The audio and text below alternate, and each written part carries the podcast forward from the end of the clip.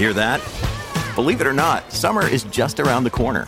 Luckily, Armor All, America's most trusted auto appearance brand, has what your car needs to get that perfect summer shine.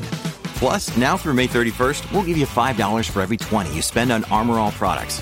That means car wash pods, protectant, tire shine, you name it. Find out how to get your $5 rebate at armorall.com. Armor All, less work, more clean. Terms apply. There's no better feeling than a personal win, and the State Farm Personal Price Plan can help you do just that. Talk to a State Farm agent today to learn how you can bundle and save with the Personal Price Plan. Like a good neighbor, State Farm is there. Prices are based on rating plans that vary by state. Coverage options are selected by the customer. Availability, amount of discounts and savings, and eligibility vary by state. When you need mealtime inspiration, it's worth shopping Kroger, where you'll find over 30,000 mouthwatering choices that excite your inner foodie. And no matter what tasty choice you make, you'll enjoy our everyday low prices, plus extra ways to save, like digital coupons worth over $600 each week. You can also save up to $1 off per gallon at the pump with fuel points. More savings and more inspiring flavors make shopping Kroger worth it every time. Kroger, fresh for everyone. Fuel restrictions apply.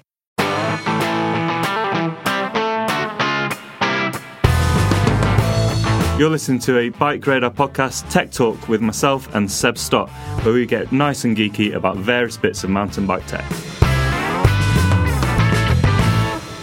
Hello and welcome to another episode of BikeRadar's Tech Talks, where we dive really deep into some technical aspect of mountain bikes, road bikes to follow, I think. Uh, my name's Seb Stott, and I'm sitting here with my esteemed colleague Tom Marvin, and we're going to talk today a bit about geometry and where it's going, why bikes are getting longer, and if they've gone too far. And I think we have possibly slightly, Slightly different different, opinions. opinions. Yeah. Jinx. I don't think we have slightly different opinions. I, I think we have slightly different viewpoints, Yeah. also known as opinions. yeah, we've got slightly Well, different opinions. Haven't Tom. Yeah, yeah. um. How are we going to start this then? So, geometry. Geometry is really important, isn't it? Yeah, I think geometry is probably one of the most important aspects of a bike. I think we can agree on that. So we're talking about the reach, stack, the BB height, the head angle, all sorts of things. Um, but the kind of overall package. Um, uh, bikes are definitely getting longer in terms of wheelbase, reach, all those things. But um, they're getting slacker as well in the head angle. This has been going on for, it's not just a recent trend, it's been going on since mountain bikes started, Then- basically. Bikes change every year, it seems. And Yeah, yeah, incrementally, like very gradually. Yeah. it's a it's a gradual process, but I think it's I think it's one that's been going in the right direction. Mm-hmm. Like if you look at bikes from five ten years ago, and you know even the cutting edge race bikes Mm-hmm. that you know World Cup racers were riding were really small. Yeah. Um, compared to what they are now. compared to what they're riding now, or compared to what you and I are riding now. Yeah. Um, Should we, before we get too deep into um, discussing what is changing and how things change, should we very quickly just talk about some what, what are the key bits of geometry that we're going to be referring to and just almost define them? Should we do that very quickly? sure. Okay, so like head angle, one of the most often quoted bits of a bike. The head angle is the angle at which the steering axis of the fork is defined by the angle of the head tube on the bike. Yeah. Yeah, exactly right. A yeah. slacker head angle gives a longer front end. It gives more lazy or calm steering. Yeah. Yeah. So this relates to a previous episode where we talked about fork offset and how that affects the trail. Um, the head angle affects the trail too, which basically defines how stable and kind of unshakable the steering is, but also how kind of floppy it can feel on slacker on f- a flatter terrain. Yeah. Um, so the head angle is really important for steering geometry, but also affects the le- the overall length of the bike. Mm-hmm. If you if you slacken out the head angle, keep your hands in the same position, mm-hmm. the bike will get longer. Yeah. And and bikes, uh, not so much downhill bikes. They've stayed fairly constant for the last few years, but mm-hmm. around sixty three degrees or so. Whereas trail bikes, enduro bikes, the bikes that we ride most often, have got much slacker. Yeah. So 64 degrees is not uncommon on a trail bike, enduro bike Trail nowadays. enduro bike. Yeah. Yeah. Uh, whereas back in the day, only a few years ago, like for a 29er, Anything slacker than sort of 68 was considered quite slack. So should we put some lines in the sand then, very quickly? Longer travel, more aggressive bikes have slacker head angles. Downhill bikes at like 62, 63. Trail enduro bikes are down at like 64, 65. Trail bikes 65, 66. Cross country bikes 67, 68. Have I gone the wrong way there? No, no, that's about right. Yeah, that's about right, isn't it? I think cross country race bikes are steeper than that. Steeper than that, Yeah, yeah. in rough, rough terms, that's kind of where we're Mm. at nowadays. Um, Okay. then there's also reach, of course. Yep. Which which didn't used to be something that people discussed. Mm-hmm. Like like you couldn't find on a geometry chart the reach of a bike Yeah. until quite recently. And now it is, along with head angle, probably one of the most Yeah. oft talked about. Yeah, totally, and it's it's probably one of the most useful measurements Mm-hmm. as well for for deciding what bike to buy and and, and what bike will fit you. Um, so just to clarify, the reach is the the horizontal distance between the bottom bracket and the top of the head tube. Mm-hmm. So basically, the longer the length of the frame, and for a given stem length, it will affect how roomy the bike feels, Yeah. uh, especially when you're out of the saddle. Yeah. And let's say, uh, again, let's just give some rough numbers about the bikes. We're going to be talking about trail and enduro bikes, I think. For the most For part, the most yeah, part. yeah. So So let's say a size large, based on Trail Bike of the Year, yeah, a size large average trail bike, and this is an average across the industry, is about 460 millimeters reach. Okay, yeah. Rightly or wrongly, and we'll discuss that. that's roughly what a large trail bike is. A large enduro bike might be 470 to 480. Yeah. Okay. Yeah, that sounds about right. And then I usually ride XL bikes because Mm-hmm. I'm 190 centimeters tall. So yeah, they're they're more like 490, 500 nowadays, maybe. Yeah. Mm-hmm. As an average, maybe maybe a bit less, but something around there. Okay. Um, So the the the reach affects kind of how the bike feels in length when you're stood on the pedals. When you're sat down, that's impacted again then by the seat angle. And seat angle is another thing that maybe in the past couple of years has started to become a bit more important in terms of what people are looking at. yeah, totally. And in particular, the effective seat angle. Yeah. Which is, um, you know, ignoring all the kinks and wiggles that you might have in your seat tube, Mm-hmm. especially on a full suspension bike, the line drawn directly from the center of the BB to the top of the seat posts. At least that's how I think of effective seat Mm-hmm. Yeah. angle. It's it's basically the angle between your feet and your hips Mm-hmm. when you're pedaling. Um, so these have got steeper, as head angles have got slacker.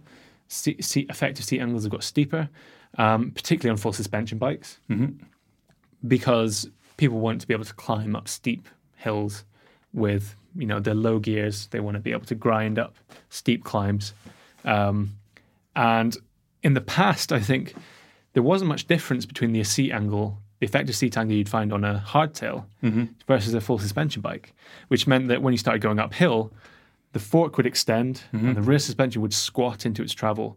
And so you'd have a very slack seat angle for climbing. But nowadays they're starting to Account for that. account for that. Um, and, and you now have, uh, whereas back in the day, like 72, 73, effective seat angle would be quite normal. Nowadays, 76. I think anything less than 75 I would call as quite Slack. quite slack nowadays. And, you know, 76 is quite normal. Yeah. And some bikes are pushing Seeing 78. The RAAW Madonna is 78 point something effective. Yeah. Now, the thing to be careful, obviously, with the effective seat angle is that the higher up your seat, po- this is assuming that you've not got a straight seat tube. If it's kinked, Yeah. So and most it's generally suspension kinked bikes- back, Yeah. that's the actual seat angle. The higher your seat up is, the f- slacker your effective seat angle will be. Because Yeah. unless it is in a direct line with the BB, you've got to compensate for the height of the saddle, right?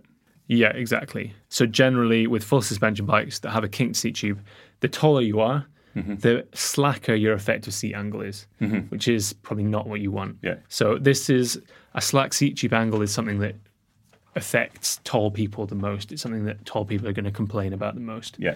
Um, I certainly have done my fair share of that complaining Mm-hmm. Yeah. in the past.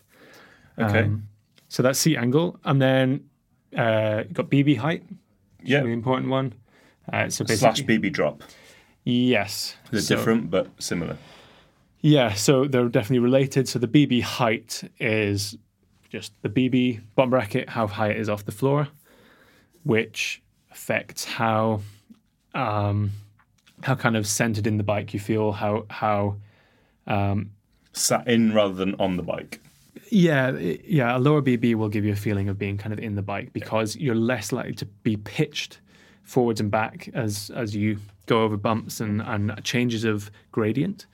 Um, so it reduces your, it kind of lowers your center of gravity. Um, but of course, the downside of a low BB is that you Pedal strikes. pedal strikes or chainring strikes. You know, Yeah. you're, you're going to hit the ground. Um, And the BB drop is the is the number of millimeters the BB sits below a horizontal line between the two axles. Exactly. Yeah. So it's a, a number that's useful compared for comparing between bikes Hmm. because the BB height is affected by uh, the wheel size and, and also the tire size. Yeah. So if you if you put a different set of tires on, You change the BB height. change the BB height. the BB so drop. it's it's not it's not necessarily the most comparable number because Hmm. if you have a particular set of favorite tires and you're going to swap that onto either bike, um, you know they might have the same BB drop, and so they'll have the same BB height with those tires, Hmm. but with the tires they're stocked with, could be totally different. could be different because of the the the diameter, the thickness of those tires. Yeah. Uh, so BB drop is a good number for comparing between bikes, Mm-hmm. But I think BB height is the thing that really affects the handling of the bike, uh, because that that affects where your center of mass sits, Mm-hmm. uh, how high it is, uh, and also how high your feet are from the ground. Yeah. Okay, next two, combine them together for ease. Front center and rear center. Sure. Yeah. So the the the front center is obviously the length between the bottom bracket and the front axle. And the rear center is BB to rear axle. Exactly. So- Generally kind of interchangeable almost with chainstay length to some extent. Yeah, chainstay length is pretty much synonymous with rear center. Mm-hmm. Um, yeah, so so if you add them up, you get the wheelbase, Yeah. which obviously affects how how maneuverable the bike might be and Mm-hmm. how easy it is to turn around tight corners and how much the the rear is going to sort of swing to the inside of the corner as you do a tight turn. Uh, just like if you uh, drive a van through town with a really long wheelbase and you notice the front wheels clear around the corner, but the back wheels take a different line. And you bump up over the and you curb. bump up over the curb, and, and a longer bike will have some of that effect as well.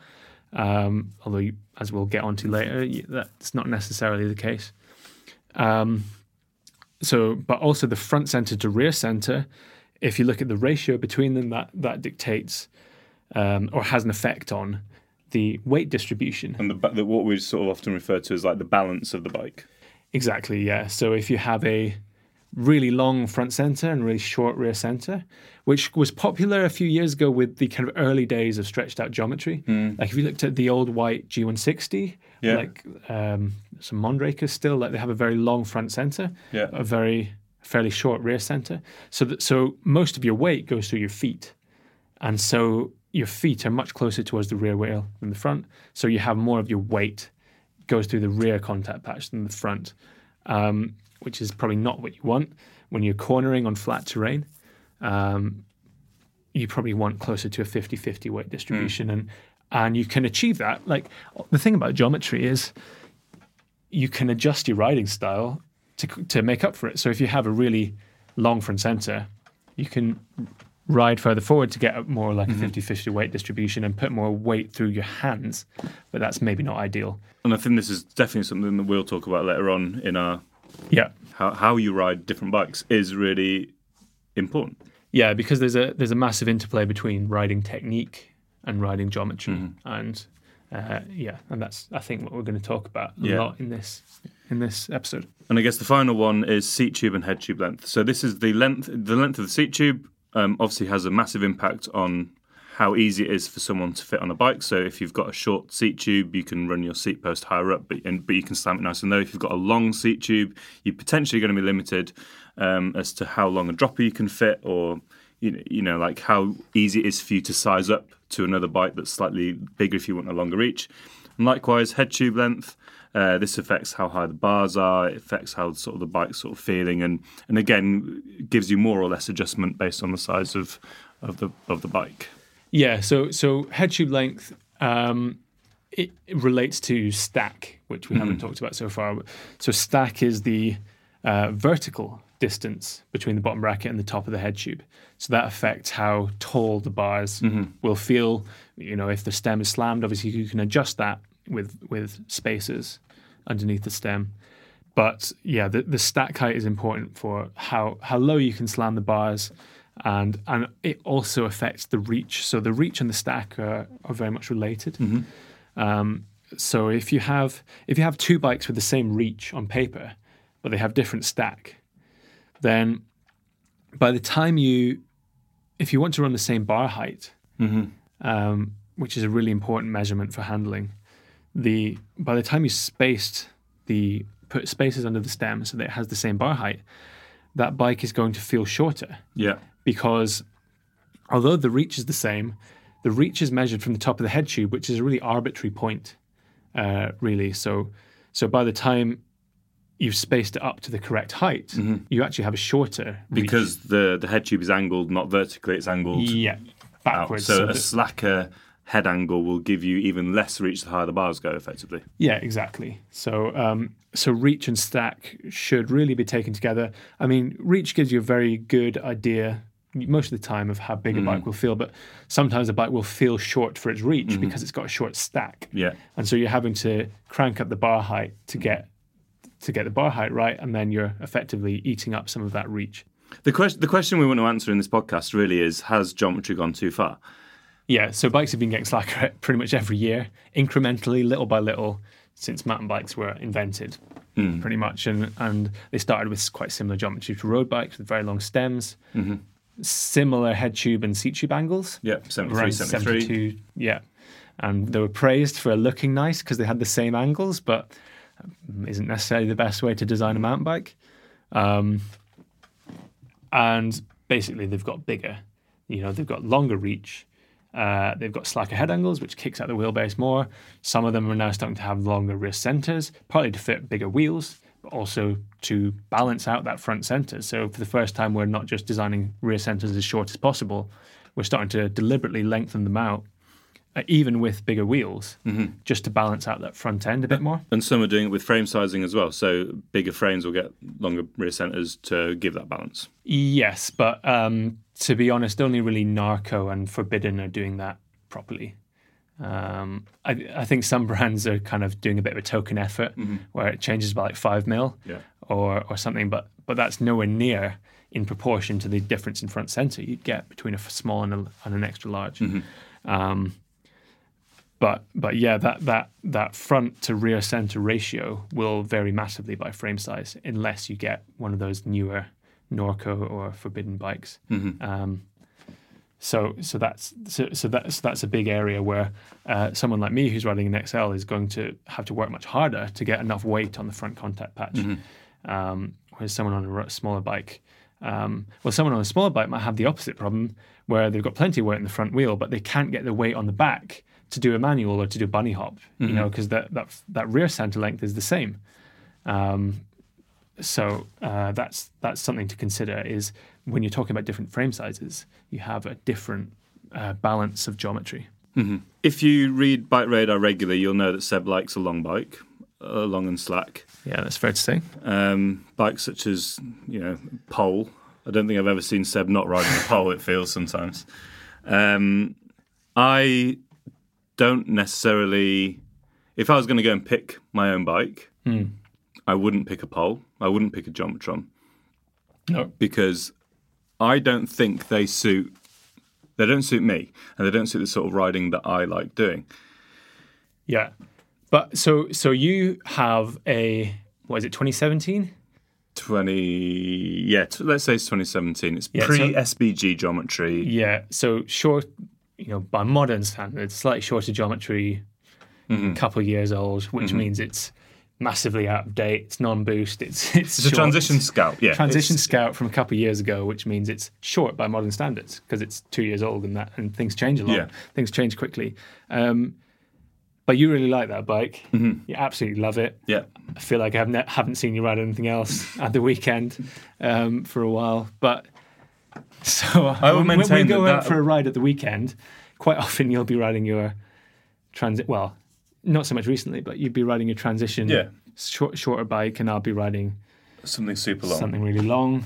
Um, and i would maintain that that bike that Transition is the most fun bike I've ridden. Yeah. Okay. So, so what I'm interested in is when you ride the longer bikes. So you've got a Stumpjumper Evo at the moment, Yeah. uh, which 63 and a half head angle. For 75 reach. Yeah. It's a 2901. Yeah. So it's it's long. Yeah, it's a big It's a bike. long bike. It's got very low bottom bracket. Yeah. Um, kind of insanely I, low I bottom think you'd bracket. argue it's, I would argue it's too low. Yeah, I think I think I would not argue with that. Um, but the what I'm interested in is how does that manifest itself? Like, why is it that you find those longer bikes? Because you've ridden the Nicolai, the Geometrons as well. We rode the the Geometrons together uh, once, and I was I was loving it, and you were like, nah. I think- you're very nonplussed. I how, so what what is it that you're thinking this is making me have less fun? Okay. The way I think it's in, in, in two two different forms. First off, I, I appreciate that the those long bikes are very good at going very fast. Okay, they're very stable. They're very calm. They're very easy to ride. You never Yeah. feel like you're. I, I never felt riding those long bikes that I was ever anywhere close to the limit of what those bikes could do. Okay. Okay. But does it but does it change the limit of what you can do and what you feel comfortable doing? Do you think you would hit lines that you wouldn't do on a shorter bike or or go faster yeah, than you would? Yeah, quite possibly. I, I think I would. I think I would go faster. I would definitely going faster. But for me, You on your stump on your Stumpy Evo, we Yeah. were riding together yesterday, mm-hmm. and you were you were going real fast. yeah, I, I I subscribe to those long bikes being bike for bike faster. Okay. But for me to have fun on a bike, it isn't necessarily about going as fast as possible. Okay. Hmm. What I like about a smaller bike is that, and I stand by it, they are more agile. A Yeah. smaller bike is easier to move around. Yeah. It's easier to sort of corner. It's easier to sort of, you know, if you see like a little root or something on the trail, it's easier to get that bike in the air and place it where you want to place it. And I find that on the longer bikes, you're more of a passenger. Okay. I, I feel, or at least the way I ride them, at least, is you sort of pick a point somewhere down the trail, point the handlebars vaguely in that direction, and let go of the brakes, and, and you, you trundle along and, and you batter over stuff. Okay. So I was running with a friend of mine recently. I went out. I don't know if I've mentioned it, but I went and did an enduro. it's my first ever enduro race. Okay. Well done, Tom. Um, Uh, I won't, I won't get into details of where it was. It was pretty. It was pretty cool. Uh, but I went with a friend who lives in the Alps, and I've been riding with him for 15, 16 years, and we see each other for a week or two every year. Previous years, I've been take, I've been riding that Transition out there a lot, um, and having a lot of fun. You know, popping off things, little skids, you know, whatever it is, sort of thing. And he said to me, riding behind me when I was riding the Stumpy, the long bike, is like you ride it so differently. Hmm. You're riding faster, but you are a passenger on that bike. You're not sort of hmm. popping off Less- little things. less you, proactive. You're not, yeah. You're not having fun on the bike, even if you're going fast. Hmm. Now, some people will define how much fun they're having by how fast they're going, and that's totally cool. yeah. But I would argue that this almost obsession with getting super long bikes to go super fast as a manifestation of the move towards enduro forgets that there's a lot of people who aren't that bothered about going super fast. Hmm. Okay. So when you talk about the bike being harder to move around on the trail, Yeah. is it just that it takes more effort, or is it that you can't do it? Is it that you can't make it turn I the trail, or you can't manual it? There's definitely elements of it being better at some things. Like those long carving corners along a bike does feel great. Yeah. Yeah. What I mean by that is if if your axles are further apart and you're centered in the middle of them, for me to lift that front wheel and then get the rear wheel to lift in a bunny hop, it takes more body movement forwards and backwards to get the bike to do the same thing than it does on a smaller bike. I totally agree. And yeah, so- you have to really work harder. Yeah. To, to to ride in the same way if you want to if you want to hop over things, Mm-hmm. if you want to um, if you want to manual through a through a hole Mm-hmm. in in uh, you know like a whoop, you've really got to work hard and you've got to push and you've and you've got to use big body movements Mm-hmm. Yeah. um, because you have uh, your center of gravity is roughly the same height, but the w- the wheels are much further apart. The point at which you're pivoting around yeah. is further away, right? Yes, but also there's another thing that's going on, which is that generally speaking, unless you have a super short stem, um, your hands are further away from your feet. S- uh, people are starting to call that the spread. Um, so let's call it the spread. Uh, between your feet and your hands is longer, which means that you have less range of motion. So if you have a shorter bike you, and you want to get off the back, you can go miles off the back because the handlebars are not that far away from your feet. Whereas if you're if you're more stretched out, yeah, you you're you you actually have less range of motion in addition to needing more range of motion to get the bike to manual Yeah. or or endo. If you want to throw your weight around, you have to do it in a much more pronounced way for those two reasons. Um, so so like I, I ride that Pole Machine. I've been riding that a lot lately. I did a bike test. It was one of the bikes. All the other bikes have gone home. Paul hasn't been offered back haven't yet. sent that home yet. Still working Uh, on it. Still, just perfecting that review. yeah, I mean it's gone to press, but you know I might Yeah. I might want to change it. I might want to get a, a copy of MBUK and just tip Tipp-Ex some of it out. So yeah, just just to make sure because you know I'm very diligent like that. Um, so it is a pain in the arse to manual because it has a four five five mil rear end. So so your weight is way in front of the rear axle. Four five five. in- context, a lot of bikes are what 430, 425, I guess 430 would be pretty standard. 435. Yeah. Um, so yeah, you're another 20 mil further in front of the ra- rear axle, which is where the bike has to pivot around. You know, it's manual, but also you're quite stretched out At the uh, front. at the front, so between your feet and your hands. So when you try and shove your weight back to do a manual, you can't actually move it as far back because your hands are further forward.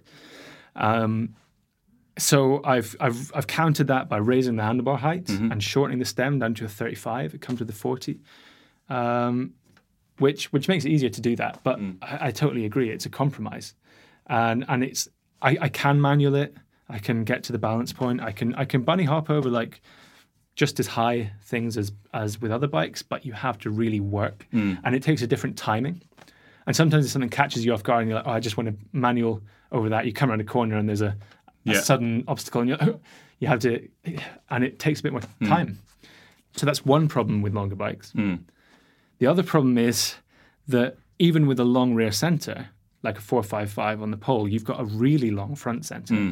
So the balance is still further back because the, the front center is longer in to a larger proportion than the rear center. So so you have to work hard to get the front wheel to grip as well Yeah. in flat corners. It's a real workout, like, because you're almost, you know, almost bench pressing yourself over the handlebars. It can be, and I, I think it requires a.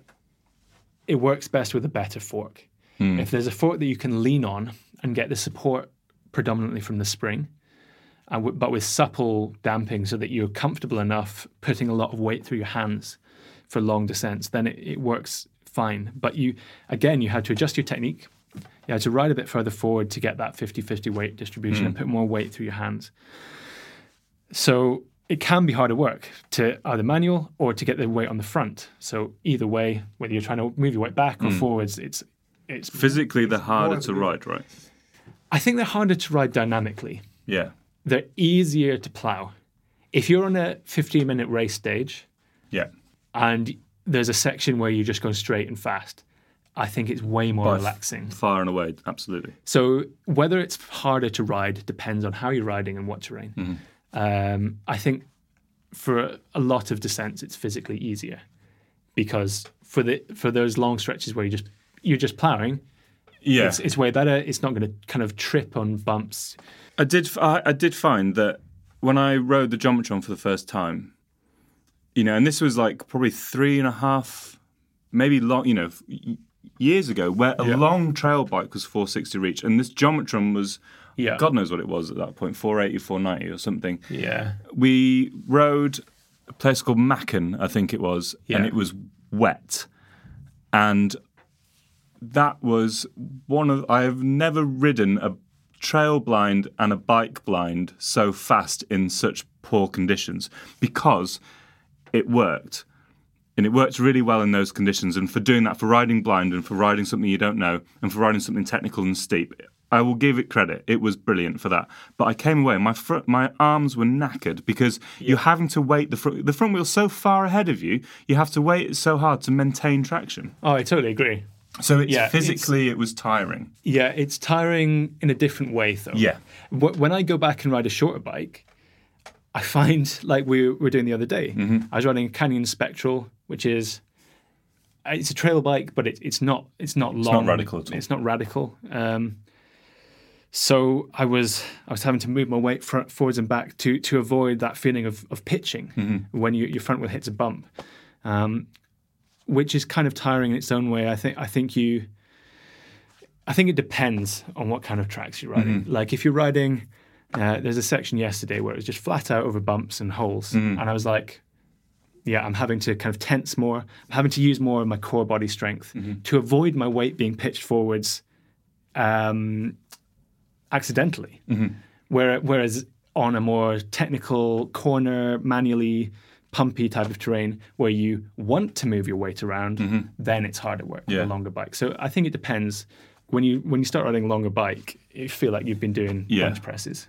We'll t- I think we'll talk about like cornering and, and like steep nadry stuff in a sec. But I, I wanted to pull it back to why I like the Scout, for example, and I don't or didn't get on quite so well with some of the other bikes. And it was I mentioned very briefly that I I, the longer bikes. You never feel like you're on the edge of, a, of of what it can achieve, right? and so you can go faster. So the other thing I really like about the Scout, I'm going to keep referring to that because we, we've introduced it as like my favourite bike, which it pretty much is. 125 mil travel at the back. I've got 150 fork on there, 460 reach, 66 and a half head angle, sort of thing.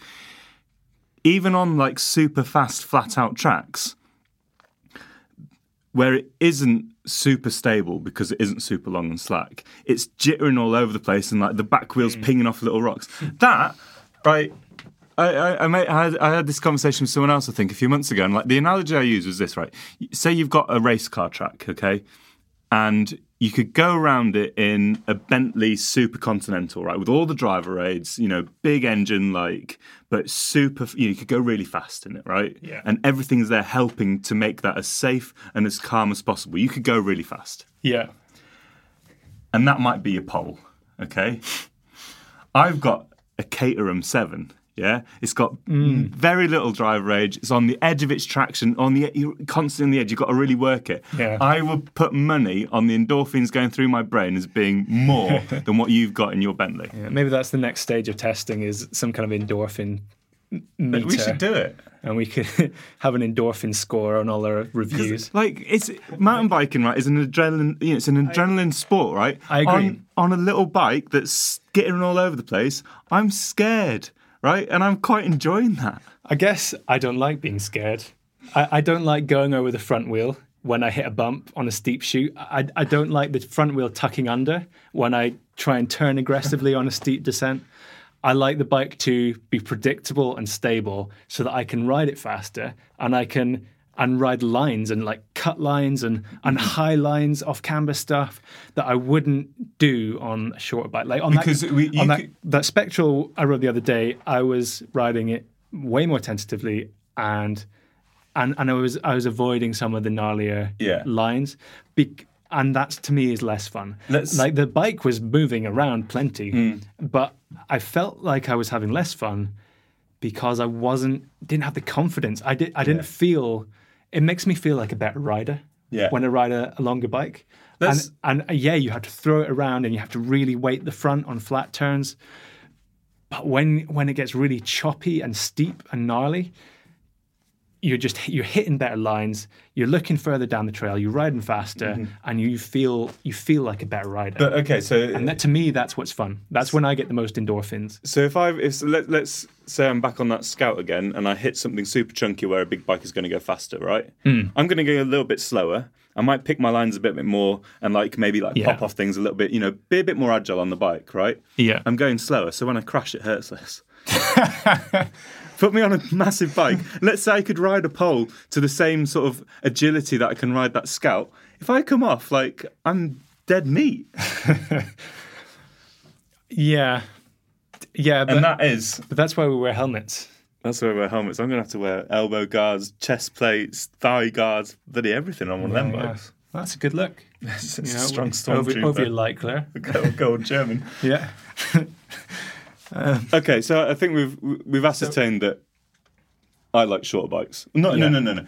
I, But- I'm going to qualify that though, actually, because I, I sort of feel that I have at times been sort of chastised for oh, oh Tom likes short bikes as if that's like a bad thing. I like short shorter bikes, and I like that pushing a bike to what I feel is more towards its limit than I could ever get a big bike to. Okay, but I do appreciate that those long, slack, sofa-like bikes with you know super plush suspension definitely have a place. Mm. And you know, as I say, I, I, I wouldn't if I'd had the Stumpy that well, I've got the Stumpy Evo 29 that I've got now, longish reach, pretty slack, pretty low, and I've got the Transition Scout, which is short, a bit steep, a bit more mm. playful, and I picked the Stumpy to go to this enduro because it was the right bike for that job. Yeah, totally.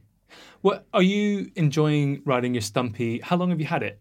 Uh, six, seven months. Are you are you enjoying it more now than before? I'm getting used to it. I'm getting used to it. And I think at the moment I'm riding stuff where it probably is better suited. I've ridden Steep stuff. steeper stuff, it's brilliant. Yeah. For what it's for what it's good at, I think it's really good. I don't necessarily think if if I spent a lot of my time riding trail centres, you know, if my if my weekly riding was heading to Forest Dean on a Sunday and riding the the blue and the red, I think it'd be the wrong bike. Yeah. Maybe it's the wrong track. It's the wrong track for the bike or the wrong bike for the track. Sure. Because I think we've got to the point where trail bikes are super capable in, in a wide spectrum, but there's still a bit of specialism within them anyway. Yeah. You wouldn't want to go ride your pole round Verderers at Forest of Dean. It'd be No, I wouldn't. It'd be boring. I wouldn't. But I wouldn't. You I wouldn't would- go and ride it? I, I wouldn't go and ride it on any bike. I, I like riding steep, rocky, rooty. Yeah. I like tight turns. I, I like, contrary to what people have said about me, Mm-hmm. I really enjoy a tight turn, especially if it's steep and tight. How and and ride? a long slack bike is good for that because it doesn't tuck under, and so you can really hammer it into those like little catch berms. Mm-hmm.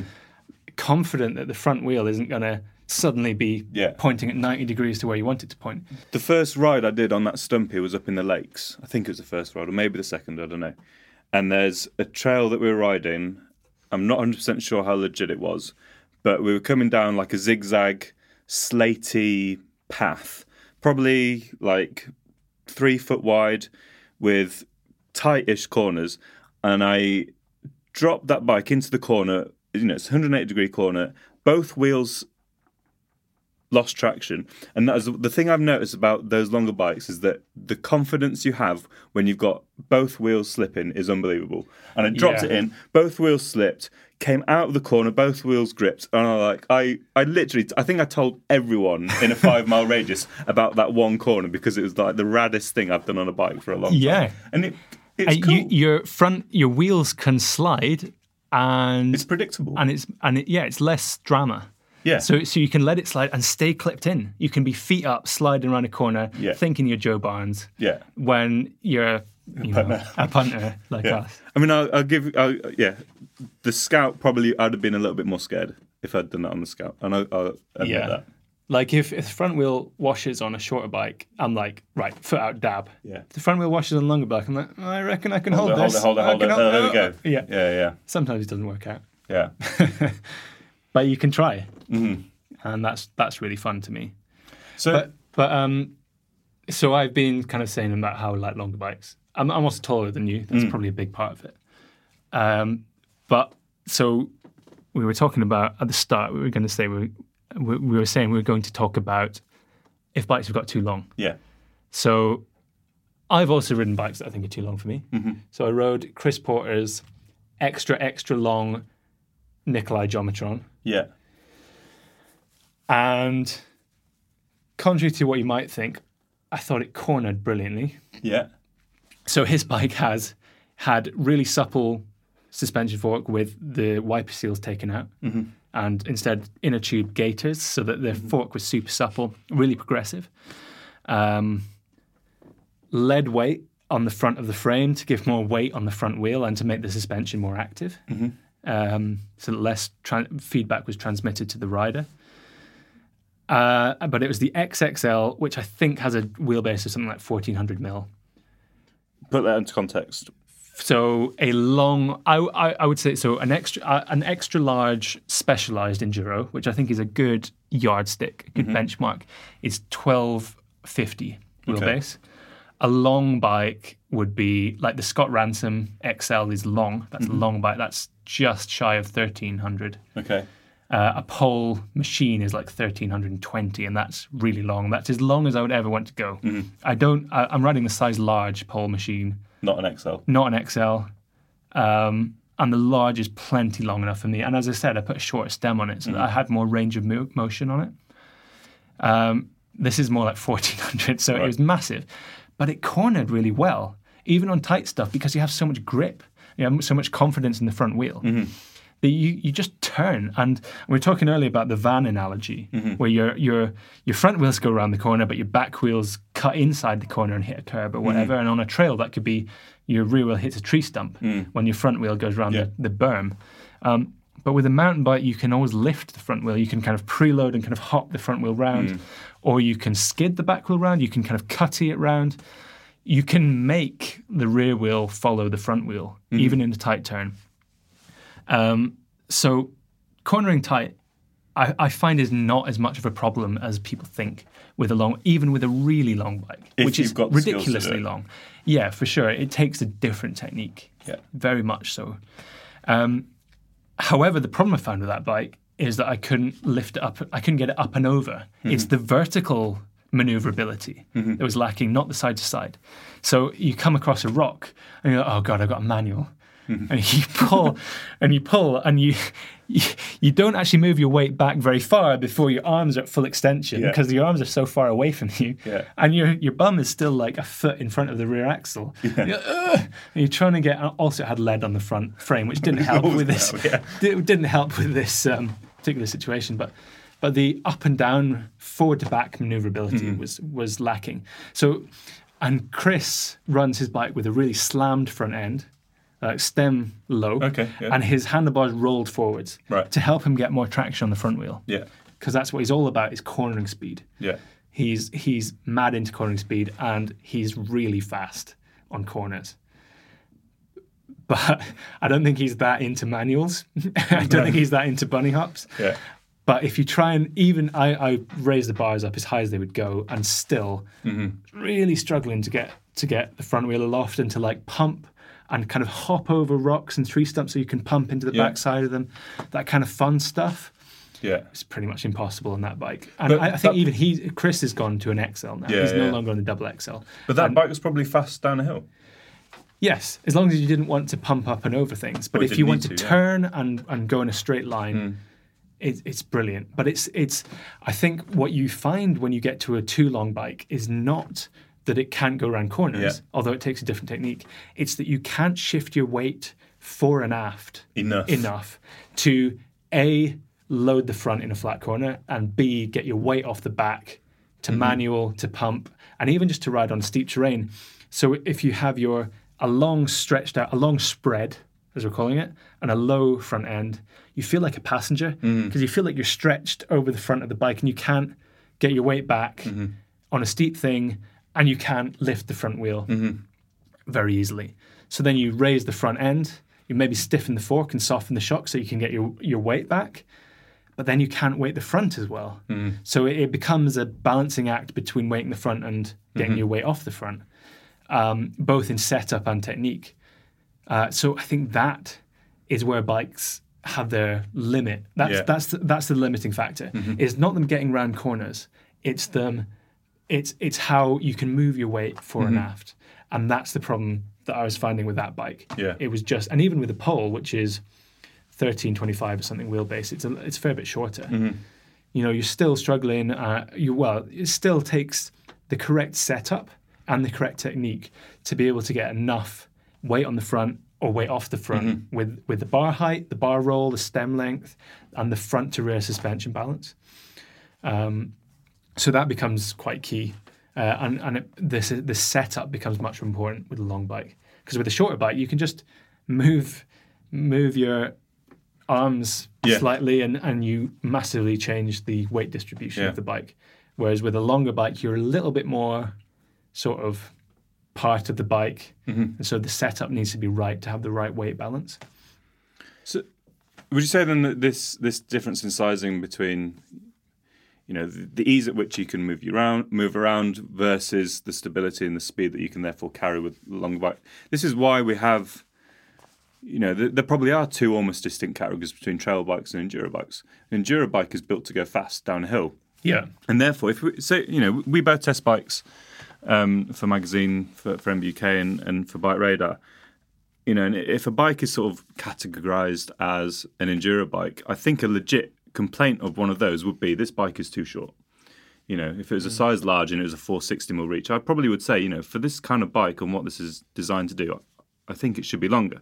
Whereas if we had a trail bike, and you could almost, you know, and if you were willing to define it as a trail bike, I think that criticism becomes less has less weight behind it because Because it's not designed to it's be not the designed to be flat. If you want to go flat out fast on a bike, and this is you know like an argument or something that came up a lot in trail bike of the year, for example. If you want to go really fast on a bike, get an enduro bike, get 160 mil, 170 mil, and get a bike that is built to go really fast. Mm. But if you want a trail bike, it's it's built for different things. Yeah, yeah, I agree.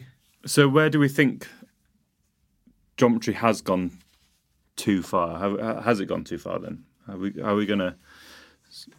I think I think when we're talking about geometry, we're, we're talking about the experience we have is of, of is of the frame size we ride and of the the type of rider we are, uh, and they're quite big factors. Like if we were shorter and riding size small bikes, we'd probably say, well, the back end is too long on all of these bikes, uh, because I can't manual it very well, um, and and um, but you'd probably say, yeah, they're plenty long enough hmm. because if, as you go from a size small to an extra large, the, the the height of the rider that they're designed for, which is defined more than anything by the seat tube length, Yeah. is probably changing by 10, 20%. percent mm-hmm. The wheelbase is probably changing by 7 or 8%. percent mm-hmm. So, so, so a bike that's that's too long or too short, it depends on on on how tall you are, and it's not that that issue of height of the rider is not settled by the frame size because the frame size adds a few mil to the reach and keeps everything else the same, Yeah. um, and it's not you know the, the, it's not proportionate to the rider height. So so different height of riders will have a very different experience of the same model of bike. Um, but you're riding an, a large generally. Yeah. I'm riding an XL generally. So I guess we have a different experience Yeah.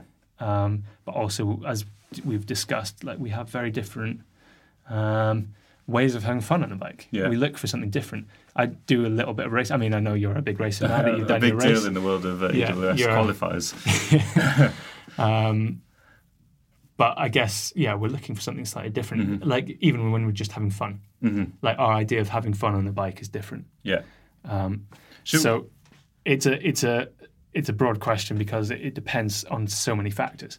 But I would say that when a bike is too long, it's it's because it makes it too it makes it harder to shift your weight fore and aft. Yeah. It's not so much that they become impossible to go around tight turns. Mm-hmm. It's that yeah, they become a bit harder to go around tight turns maybe, but it's it's more that yeah, your your weight distribution is more fixed.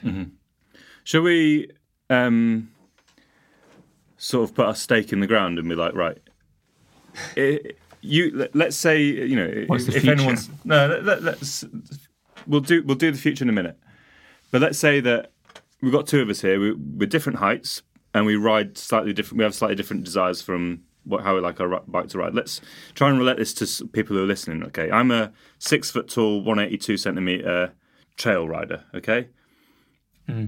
My ideal numbers. Right, let's do this. Right, my ideal numbers. I want a 470 mil reach. I want a 65.5 degree head with a 435 ish, 440 mil chain stays, and a reasonably low BB. And I think, obviously, there's loads of other factors. I think that would give a really fun, stable but still agile trail bike. Yeah. Okay. Trail bike. If I wanted an enduro bike, I'd want it longer and slacker. But if I was going to go and build a bike, that's roughly what I'd put.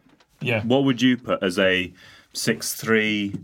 Yeah. So 190, centimeters tall. Um, yeah, I'm more into the gnarly stuff. Mm-hmm. I don't do a huge amount of racing, but a little bit, and I'm more into going fast as possible on as technical terrain as possible. Yeah. Um, and I do like tight turns. Yeah. Um, I would say yeah, like five ten to five twenty reach is ideal for me. Okay. so 50 mil roughly. longer than what I want. Yeah, Yeah. maybe with a forty or thirty five stem, something like that. Um, I read an eight hundred bar. Feel much more comfortable in eight hundred. Um, and maybe like a 450, 455 back end. I think 455 is getting to the point of being any longer, and it would be too hard to manual. Yeah. Um, and then BB height, I think, is less critical with a longer bike because you're you're less what you're pitching front and rear, uh, and diving under braking and things just is less of an issue. So yeah, BB height around anything between 340 and 350. I'd probably still go with the shorter crank arms, 170s Yeah. just because you might more clearance is more.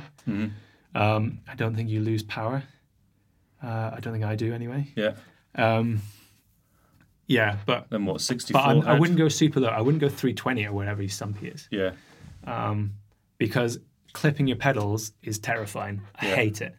I, mean, I, I, I ride that stumpy in the high setting, Yeah. even when I'm racing. Um, Have you been racing, Tom? at- yeah, I haven't mentioned it much, but I actually raced an Enduro recently, uh, and I rode my stumpy in the high setting because yeah, it's it's still it's too low. It's too low, but in the high setting, it's still really low Yeah. and really slack, yeah. Um, and it Yeah. gives the. what, what do you think is your ideal effective seat angle? I think you're talking. I, I like a, seat, a steeper seat angle for sure. I think most people do. Yeah, so I on a full reckon 66, 67, 60, Seven- 67. 70. yeah. oh my god. 67. So I, I'm real laid back actually. yeah. Um, Beach cruiser. yeah, sorry. Um, yeah, 77, Yeah. 77 ish. I'd, I'd love to ride that RAAW Madonna. Rob was saying the same thing. He's got a 77. He's got a Nicolai. His personal bike is a Geometron, and he, Mm-hmm. he's got, and he's like, he said, "Yeah, I don't want to ride anything slack." Yeah. anymore." yeah. That pole has got 79, I think. And Really? I've, it's the first bike where I've not slammed the saddle all the way forward, Yeah, and I've got it right in the middle of the rails, and I think it feels Mm-hmm. spot on for me. yeah. Um, so yeah, that's something we can agree on. Is that Steeper seat angles are steep generally angle good. are just better for full sus. Some full sus, yeah. Yeah. but We um, agree on something. Yeah, that's good. Okay, so going back to your Stumpy Evo, Yeah, um, one, I haven't ridden that bike because they don't do one in my size. But they're doing 650. well, it's still got like 490 reach. Tiny. It's too small.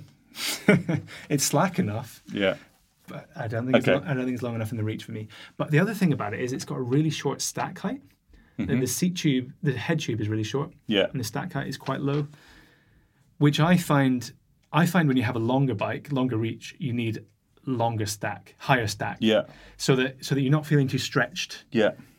over and and, and too low at the front. Mm-hmm. I think you've gone up on bar height, haven't you? Or have you stuck with I haven't sla- I, I usually like to ride my bars quite low. Yeah. Because I like to be able to maximize that front end traction. Yeah. Okay. By getting my weight further forward. And I, I often find that. So, one of the bikes that we thought could do real well in Trail Bike of the Year, but didn't get in the absolute top ranks was that Canyon Spectral. Hmm. And the reason why that didn't do super, it's got great rear suspension, it's got a great kit on the bike. amazing um, value? Great value. The frame is beautifully made. It's got a really long seat tube. So as a, uh, six foot, if I wanted more than the 460 mil reach on offer, I couldn't ride an extra large because the seat tube is so high that I would have to drop the s- the dropper post too low. You can't size up. I can't size up. The other issue I had with it was that on flatter tracks, and this is something we haven't really touched upon, is, is the bar height element of things. On flatter tracks, the bar was so high that my weight was kind of pushed further back, and I found it really difficult mm. to weight the front end because the bar's too high. Yeah. On steeper terrain, that's where the Spectral started to work. It got better and better the, the steeper the tracks got because that front end height meant that you were propped up enough you could still weight the bars without feeling like you're going over the front. Yeah. So so bar height is is something you can adjust to mm-hmm. some extent. To Unless- quite- yeah. Unless you can't get it low enough because Yeah. the stack is so high. But it's it's probably one of the most important numbers. Yeah. And and people don't really talk about it. But so if you have your bar height too high, Mm-hmm. I find it makes me feel kind of disconnected from the front wheel. Yeah. Like I can't get my weight over it. And, don't and trust ride, it in the front- Ride in aggressively in a in a flat turn. Yeah. I was I was riding the Spectral in XL Mm-hmm. the other day, and I was finding exactly the same thing. Mm-hmm. Like I had to slam the stem to get a decent feeling in. I've never in seen you drop a stem. Yeah, because I'm quite tall. Mm-hmm. I'm usually running them at the max. I'd say 80 90% of the bikes I ride, I put the stem to the max height. Yeah. And usually it's, and sometimes it's not high enough. Um, so I have like a 40 mil bar that I put on b- test bikes that Mm-hmm. I can't get high enough. Um, but if, so, so, so if the bar's too high, you're you're not aggressive, you're not over the front, you can't weight it Mm-hmm. nicely in tight turns. But if if it's too low, I find you can't get your weight back in Mm-hmm. steep terrain, and you can't. More specifically, you can't push the front wheel into a hole Yeah. or down a chute. You can't. You can't run it aggressively, right? Uh, yeah, on on steeper terrain, steeper terrain, yeah. and more technical terrain. Yeah, you you can't push that front wheel into into terrain. Mm-hmm. It's a bit like having suspension with not enough sag, Mm-hmm. so it kind of it can't push down into the holes. Mm-hmm. So if you have a, a higher bar, you have more range of movement to push the bike. Mm-hmm. Um, so so that's why bar height is super important. Mm-hmm. And then you've also got like stem length. You can adjust the stem length or the or the bar roll. Mm-hmm. So if you roll your bars forward, you'll be more over the front.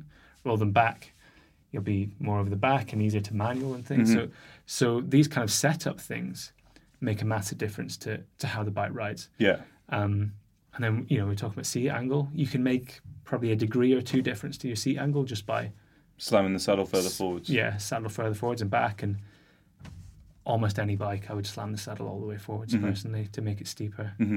Um, any full suspension bike anyway. Yeah. so those, I guess, are the three. You know, if you have got um, a bike, you know, at the moment, and and you you want to play around with geometry without going and buying a new bike or sticking along a fork, you know, the, the the three things you can do, you can move the saddle forwards and backwards to steepen and slacken the seat angle.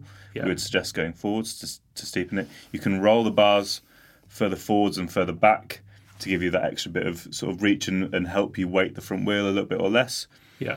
The other thing that I tend to do is run bar my brake levers a little bit flatter, which I find drops my the sort of the heel of my hand behind the bars to Yeah. help push the bike forwards through technical terrain, as opposed to them sitting on top, where you, you sort of feel your your body's rolling further forwards over the front. So if you hit like Yeah. a, a real stopper sort of thing on on a steep thing, you're less prone to feeling like you're being pushed forwards. Yeah, I agree, and I think that's something that works better with a longer bike as well. Yeah. So if you have more reach, um, uh, when you rotate your brake levers up, your hands effectively sit further back. Yeah.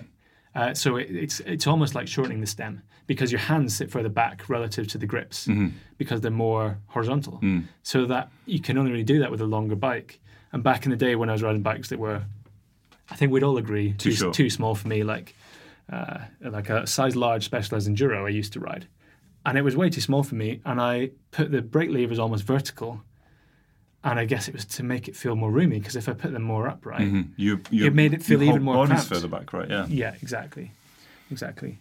So yeah, there there are a lot of adjustable aspects that relate to geometry, mm-hmm. and it, it's all interrelated. Mm-hmm. Like there's nothing kind of exists in isolation because Yeah. you have longer reach. You might want a short stem. You might want to roll your back bars back. You might want your levers higher. You might want to raise your stem, drop your Yeah, you might want your seat angle steeper so that you can take advantage of that extra room that's been created. Hmm. Like, it, it all interrelates. And of course, the stack might be higher if you have a longer Yeah. reach as well. So I guess what we're saying is, you know, do go and play around with your bike setup, and you know, you, you Yeah, might, it's always can- worth it, especially with bar height. It can make a massive difference. I've seen it with some of the friends I ride with. Like, uh, he was a friend of mine, Dominic. He had his bars as high as they go, Hmm. and he was saying that he wasn't feeling confident on steep terrain, and he preferred his 29er hardtail. Hmm. And I thought the 29er probably has a higher bar height, so I got him a 35 mil rise bar, Mm-hmm. put the front end up, and he is transformed how he rides. Yeah. I think so. Consequently, though, if, if you're struggling on flatter corners, struggling for confidence in you know keeping front end traction, maybe drop your bars a little bit. Totally. Yeah. Yeah. Play about with the extremes. Makes Cool. sense. Okay. Well, I think that's we, we've rattled on quite a long time now about geometry, and we haven't come to a conclusion as to who's right or wrong. But I'm obviously right, and um, I think that probably sums it all up. Um, yeah, sums it up apart from the you being right bit, which which I obviously am. So that was a another BikeRadar Tech Talk podcast episode.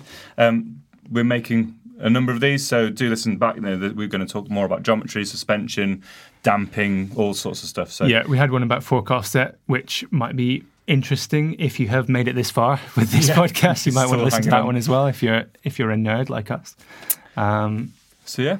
And yeah, we'll see you next time. Well, you, We we'll, won't actually we'll see you. listen to you next time. Uh, you won't see us either. yeah, you'll listen to us. yeah, you'll hear us next time. Yeah.